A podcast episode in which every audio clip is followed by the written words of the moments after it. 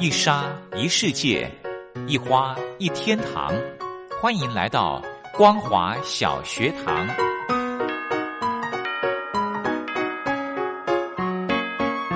让我们一起学习，一起分享光华小学堂。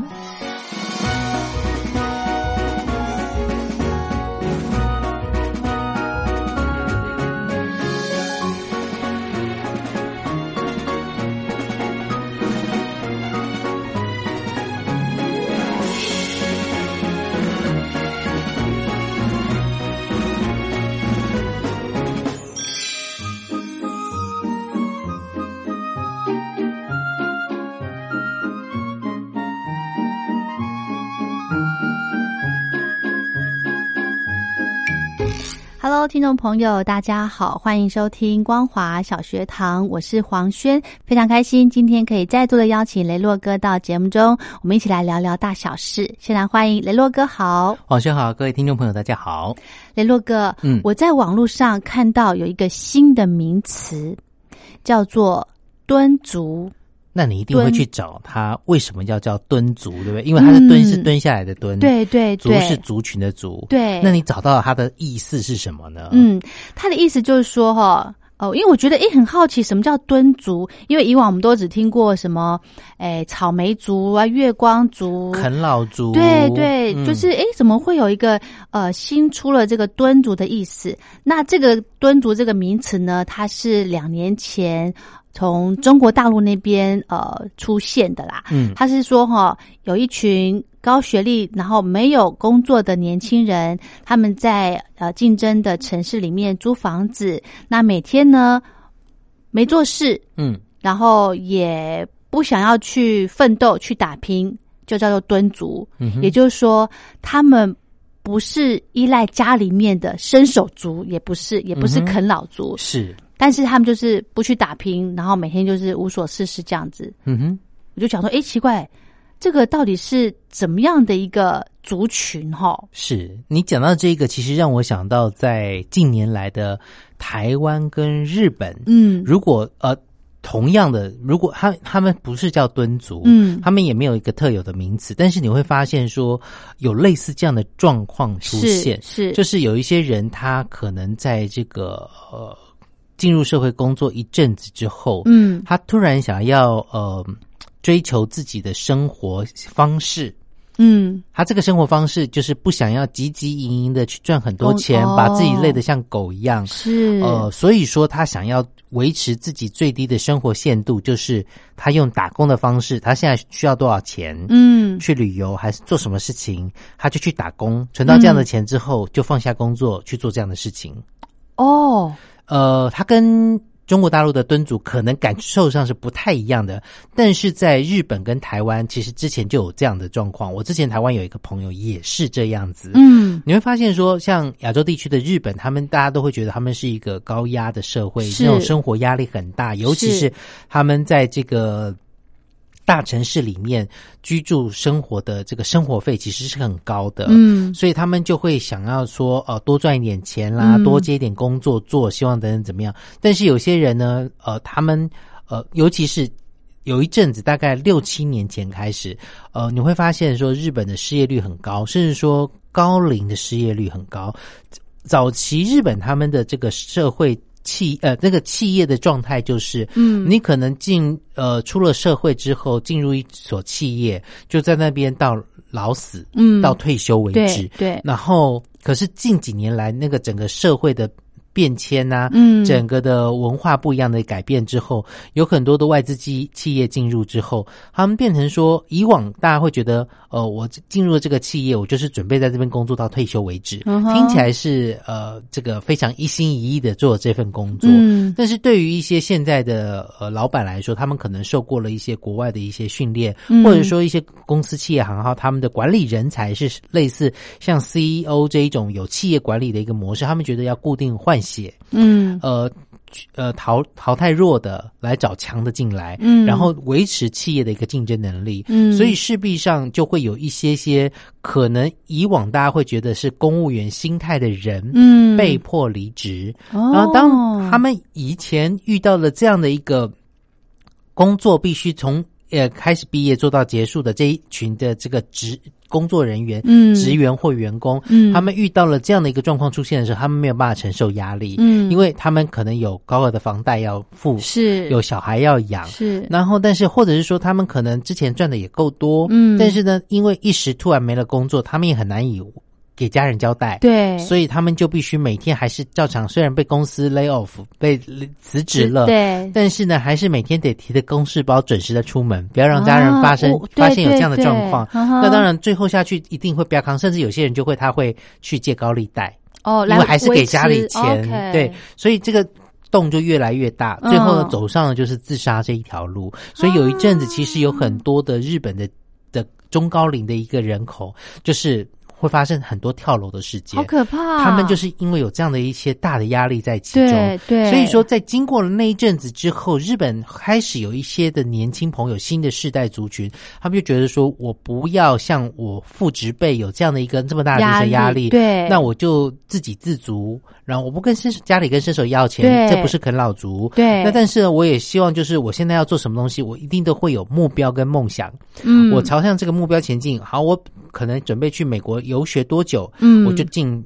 这个超商或者是好找工作的地方去找，嗯。去做这种出出卖劳力的工作。嗯。就像有一阵子台湾或者世界上都很流行的 working holiday，就是到嗯。澳洲啦、纽西兰，可能是鱼的加工厂或等等，嗯。去那边赚了第一桶金一百万之后，再回来做自己想做的事情。是然后呢，就会有一些人就是这样子。那甚至说，有些日本的年轻人他们会采用的就是到所谓的非大城市东京以外的，也许像北海道，嗯他们生活物价比较低，可以自给自足的地方，嗯然后去那边做。可能像我认识的那个台湾朋友，那时候我们是做广播电台认识的一个同事的一个女生，嗯她的每一个工作大概都做两到三年，她就离职。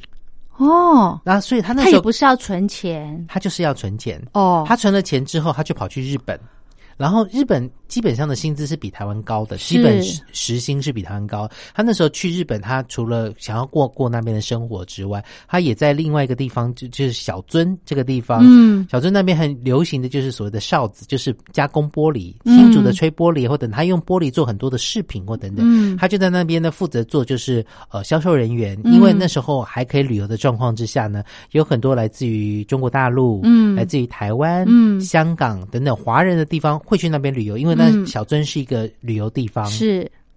所以他在那边，因为他的这个日语跟华语都不错，哦。所以他可以在那边做销售，然后在那边的这个薪资也不错，是。然后他们的福利又还不错，嗯就是每天不用工作到那么累，因为他是 part time 人员，是。不用负这么多的责责任所以他就在那边做了大概一年多两年的时间。然后我们后来很好奇，说他离开原来的这个播音岗位之后做了什么事情，就发现他在日本，所以呢就跟他做了一个约定。所以那一次呢，我们电台有八个人同时集体请假，一起去找他。啊，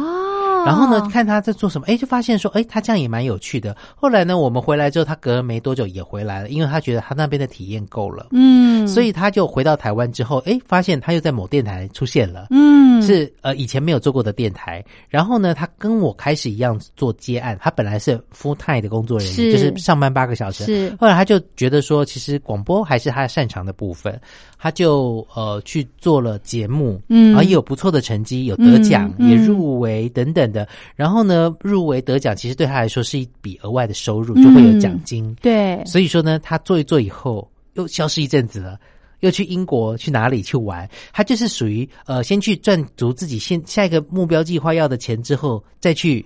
实现这件事情，对不对对？那或许有些年纪比较长的长辈会觉得说，那你这样都没有考虑到你未来退休的计划不稳定哦。对，可是因为他也没有小孩，没有要结婚所以这个女生她其实就是过着这样子，我觉得算是蛮算敦足的。她也蛮呃，怎么讲？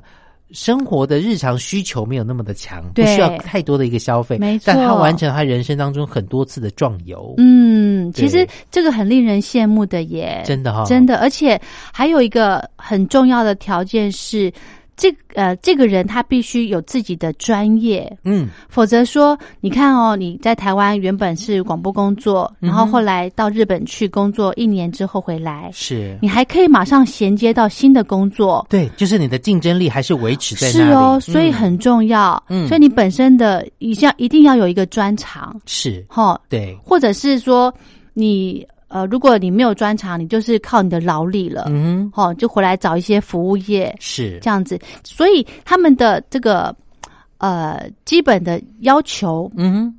就是只是比较温饱就好，也没有过多的一些呃这个奢华的消费啦，或者是购物的欲望这样子。所以我觉得在在呃这个中国大陆的敦族跟日本或台湾的敦族有一些不太一样的部分，嗯就是、呃，我觉得他的敦的部分就在于他要完成下一个阶段的人生壮游之前，嗯。他所执服的这一段，他去努力的赚钱或等等。那也许呃，在中国大陆的他的这个敦族就是没有去做一个正职，无所事事，无所事事，也不想做，不想努力，但是也不想荒废，对。然后但是自己心里会有一些挣扎。哦，我觉得中国大陆的敦主会比较有心理上的挣扎比较多。，对，而且他比较浪费时间呢，哦，对，吼，对，嗯，对，像你刚刚那个朋友的例子啊，我就觉得其实他换个国家工作，对他来说也是一种充电呢。而且这这种东西其实是花钱买不到的。说实话，没错，没错，真的，嗯他的一些人生的际遇啊，或者是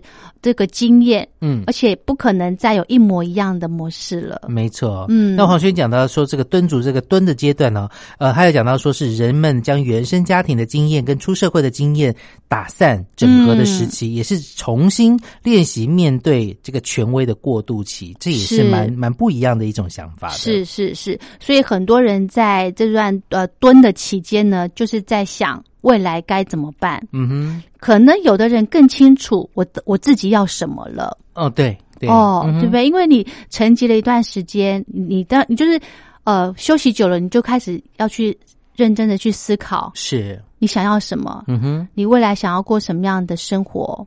哦，对不对？嗯因为不可能一直这样子浑浑噩噩蹲下去嘛，是，对不对？嗯哼。好，聊到这边先休息一下。在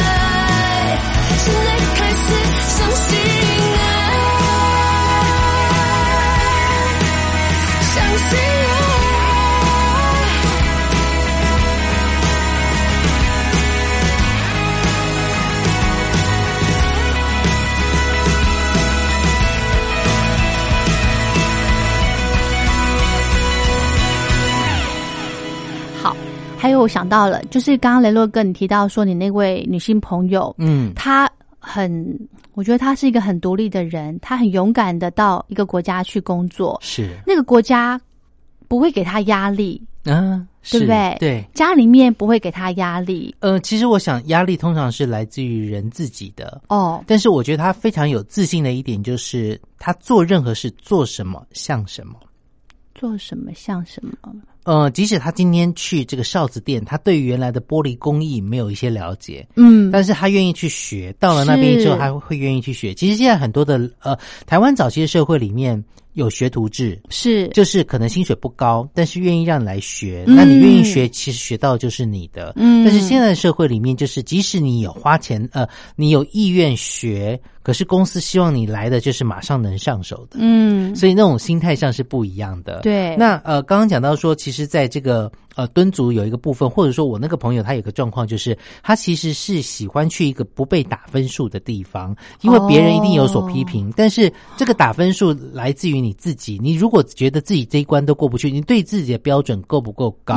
就是他做什么像什么。所以他如果去这边打工的话，他一定要有一个认知，就是我可能要学习相关的，我必须。拉下我的自尊开始去学习这项东西，对我来说这是归零的动作。对人愿意归零，其实是一件很难好的事情。没错没错因为人长得越来越大的时候，会觉得我的社会历练、跟经验、跟社会地位如此的崇高，是我为什么要再去拉下我自己的自尊，再去重新的学习这个东西？是但是重新学习这个东这件事情，这件事情其实是非常重要的一件事情。，对，而且你愿意去把自己身段拉下来，放低去学东西，其实这个精神很可佩耶。嗯，没错，对对没错。嗯那当然了，我想，呃，蹲足这件事情对于很多人来说，可能，呃，也许是刚开始觉得是一种逃避，嗯，逃避之后，你可能要想的是下一个阶段我要做一些什么。是那在蹲的这一段期间里面，你有没有呃，或许有些人会觉得他就无所事事在那边，但是他嗯也许正在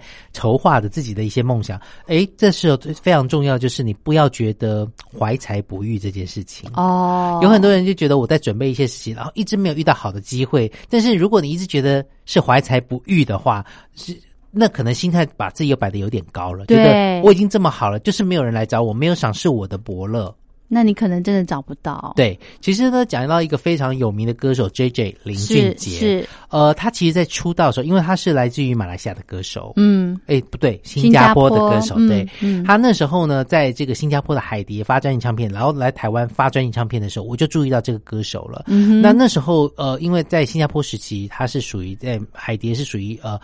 本来是一个民歌西餐厅，他们有举办一连串的一些选秀活动，跟把艺人有系列、有系统的推到华人世界来。哦所以，这些林俊杰那时候刚开始一来台湾的时候，我就注意到这个歌声很特别。嗯，但是因为他那时候的整个的妆法外形不像现在一样，嗯而且那时候他其实是一个刚开始初出茅庐的小伙子，嗯，所以说他不像现在我们看到他的这么有自信，而且对于音乐这么有定见。其实早期他在音乐上面的时候，有很多的台湾的一些呃音乐人协助他找到自己的定位，像哦林秋离老师、熊美玲老师。那时候他在台湾所发行的一些专辑唱片，包含了什么江南呐、嗯豆浆油条啦等等的，都是在当时大家没有过的创作题材，嗯，只是因为他走的太前面了，是，所以很多人没有特别的去注意到他。嗯但是我就觉得这个声音很特别。嗯后来他离开了原来的东家海蝶唱片之后，到了现在的新东家之后，因为他有了之前的敦足的那种历练之后，嗯嗯他知道自己要什么，会做什么，能做什么。他成立自己的音乐的制作公司，嗯所有的音乐都自己来。因为之前跟老师的学习，吸收了很多养分之后，他后来再出现的时候，让大家觉得哇，太特别了。哦，而且每一个音乐的一个创作，它除了它有故事背景之外，它也可以去像近年来我们看到他在这个大陆的很多的一些电视节目上面改编的别人的歌曲之后，都可以唱出自己的特色。对它也就是蹲以后做一个转型、转身之后一个非常好的一个范例。，嗯，对，所以其实哈，每个人都可以呃来把自己空一段时间下来，嗯好好的去思考说，哎，我下一步可以怎么做？嗯不一定要完全的舍弃原本的工作，但是呢，你可以我们把蹲足这个时间把它缩短一点，嗯哼，哦，maybe 只有一个礼拜，是。我觉得也也也会有它的效果的。但是一个礼拜你会觉得说我休假都休不够了，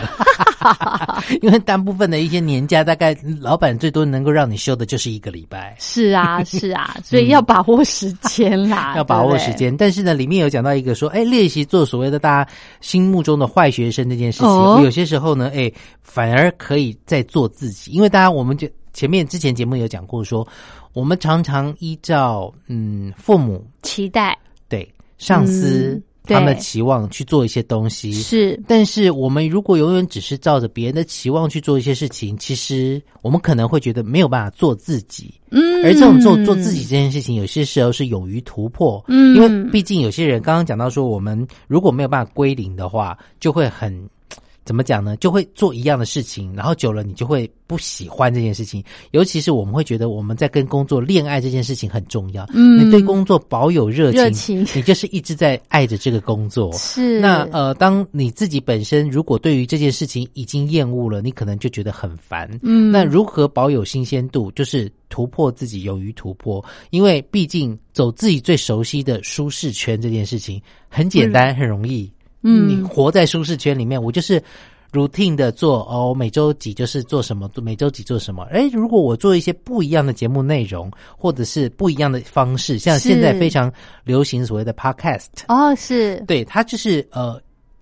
一些有些从事广播的人，或者是非从事广播的人。对于非从事广播的人来说，他可能有一个梦想是想要做广播，哎，所以呢，他就来从因为不能没有办法进入正式的广播的这个电台的这个领域当中的话，嗯他也许用 podcast 的一个方式。方式对于做广播的人来说的话，因为广播还是有一些规范在，我们没有办法讲一些粗俗的啦，或大家比较通俗的话的时候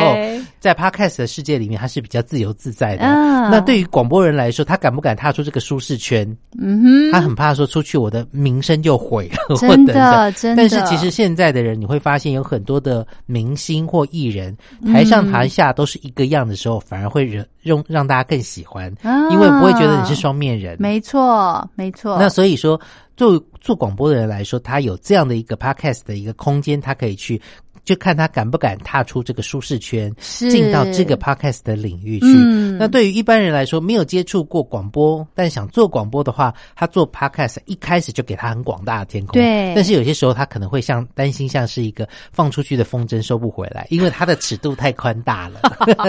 所以这个都是自己要去拿捏跟掌握的。哈哈哈哈，好，就像刚刚雷洛哥的那个朋友的例子一样，其实他也可，他也算是呃练习做坏学生。啊，对，哦没有达到父母的期待，没错，没错。但是呢，他的这个收获是很令人羡慕的。对啊，因为其实以他的学历来说，他在台湾念跟艺术相关的，是后来又去英国念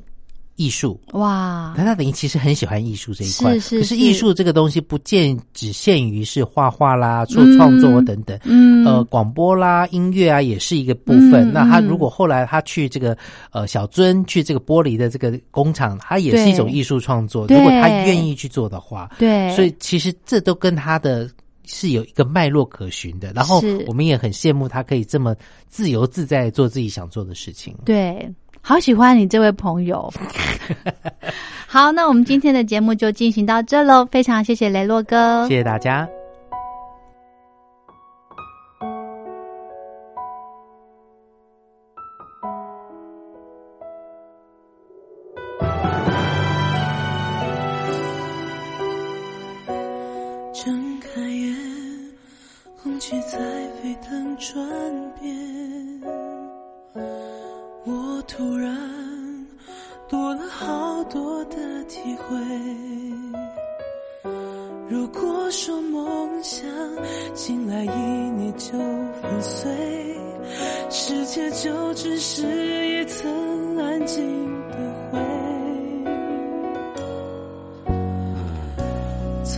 躲在几十亿人海里面。因为爱才能集中到前面。我要的不多就几分